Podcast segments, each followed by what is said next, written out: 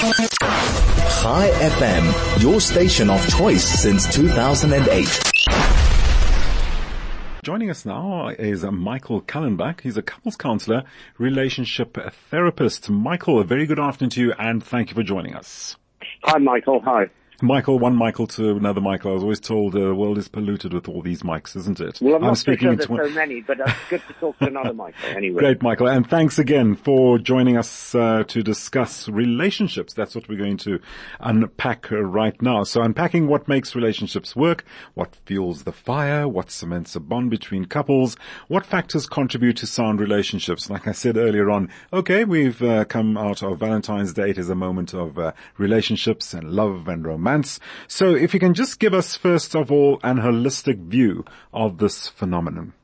Well, I, I, I think particularly at this time of, of the year, this Valentine, I'm not quite sure even who created Valentine. I must have a look. I raised that myself yesterday. That's for another discussion. I actually put it out there. Nobody, I, nobody responded, but okay. Maybe they will I, respond seeing that I'm reminding them. But uh, not to interrupt you. Carry on, Michael. No, no. I agree it is for another discussion, but we all sort of take it for granted and we all make such a fuss about it. But sure. it is an occasion to care about one's spouse or the people one one cares about a whole lot. It doesn't. You don't necessarily have to be married to someone to send a Valentine's uh, Day message to someone, but it is about caring and mm-hmm. I think it's Indeed. about communication. And when you mm-hmm. ask what are the ingredients for a good relationship, I think, you know, most people who are having a rocky time in their relationships will complain that they don't communicate properly. And I think communication uh, is, is one of the, the most important things in a relationship. Because if people don't talk mm. to each other, then who are they talking to? And I think that's quite a, a, big deficit in any relationship. No, certainly. Um, yeah, pending, of course, if one wants to listen to each other and uh, look from, I, I, speak from experience from what I've seen of other couples. Uh, communication can be a one-sided thing, but okay, we can go somewhere else on that. But uh, my second question to you is, how is gender equality coming into play with relationships these days? What are your findings? Well, I think I think you know the world is changing. Mm-hmm. You know, when I was growing up, men didn't change nappies or didn't go shopping or didn't push the baby's pram, mm-hmm. and I think all that's changed. You know, men do go shopping, men do cook, men do change nappies and things like that. So I think ch- things have changed, but but it doesn't mean that a man has to propose to a woman. You know, a woman can also propose uh, to a man. There are no you know direct rules about things. And I think things have become quite fluid in this day and age. And I think that's to be welcomed, I have to say. Certainly, indeed. Of course, uh, environment and uh, surroundings and social influences do come into play. And of course, you know, countries where one is based, based uh, and, and uh, based on what I've just said, where are the happiest couples and why abroad? Well, or, I suppose yeah. I don't want to say South Africa must lead this chart if there was a, survey done. But, you know, mm-hmm. South Africans are particularly, I think, despite um, all the problems in the country, I think South Africans are quite a happy nation. Um, you know, and it doesn't mean the grass is always greener on the other side. And, sure. you know, South, South Africans live in a country where there's warmth, and I'm talking about the weather now. We, we, you know, we don't live with snow and rain and darkness as as one sees now in Europe during winter. And I think you know South Africans are generally quite happy. And I think uh, if there was a survey done, I think South Africans would, would, would, would feature about that. I mean, you can walk on the streets wherever you are and people greet you in South Africa. That doesn't always happen in other countries.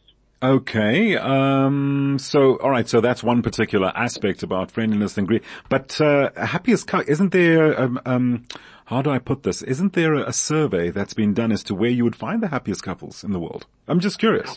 well, I, I am not quite sure. I mean, you know, mm. to be perfectly honest, I don't follow surveys, mm-hmm. and and, and, and, you know, I don't do data analysis. And, you know, often people ask me as a couples therapist, what results have you had? Mm-hmm. And I don't sort of measure up. I mean, you know, often uh, in couples work, you know, sometimes, unfortunately, you have to have help couples separate out, and that is the result in itself.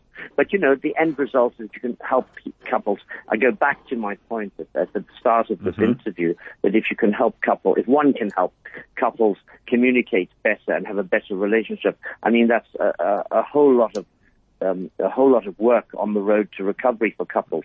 But I, I don't have any data or statistics about sure. where are the happiest couples. I go back that I think South Africans aren't, aren't are not unhappy. Uh, South Africans are not an unhappy people. I think they might be unhappy with the government the way things right. are run, but as couples, I don't think South Africans are unhappy people. Well, certainly uh, resilient, you could say, to everything that's going on at the moment. We just wish everybody the best of luck in their relationships. Michael, something I wanted to run by you. So I introduced you as a couples counselor and a relationship therapist. So do you have initiatives or projects happening out there, and you know, like uh, education? Educational campaigns, anything like that going on?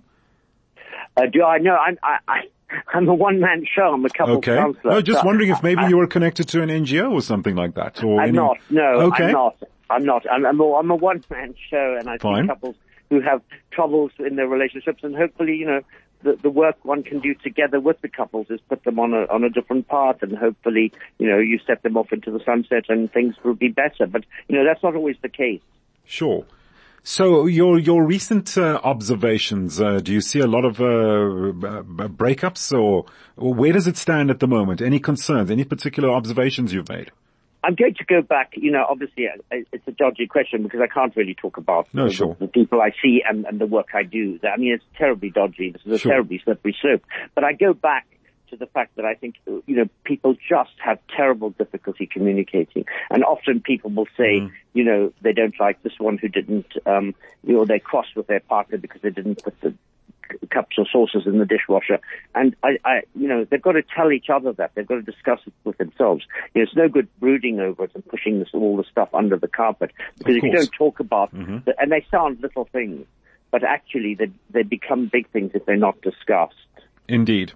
Michael, we'll leave it at that. Uh, thank you for joining us this afternoon with uh, great, great bits of advice and, uh, you know, outlook as to where relationships should go and how they ought to go and where they should stand, etc., etc. Michael, uh, everything of the best uh, with your endeavors as counseling and uh, as a relationship therapist, therapist, and thank you for joining us once again. Michael Kallenbach, couples counselor and relationship therapist.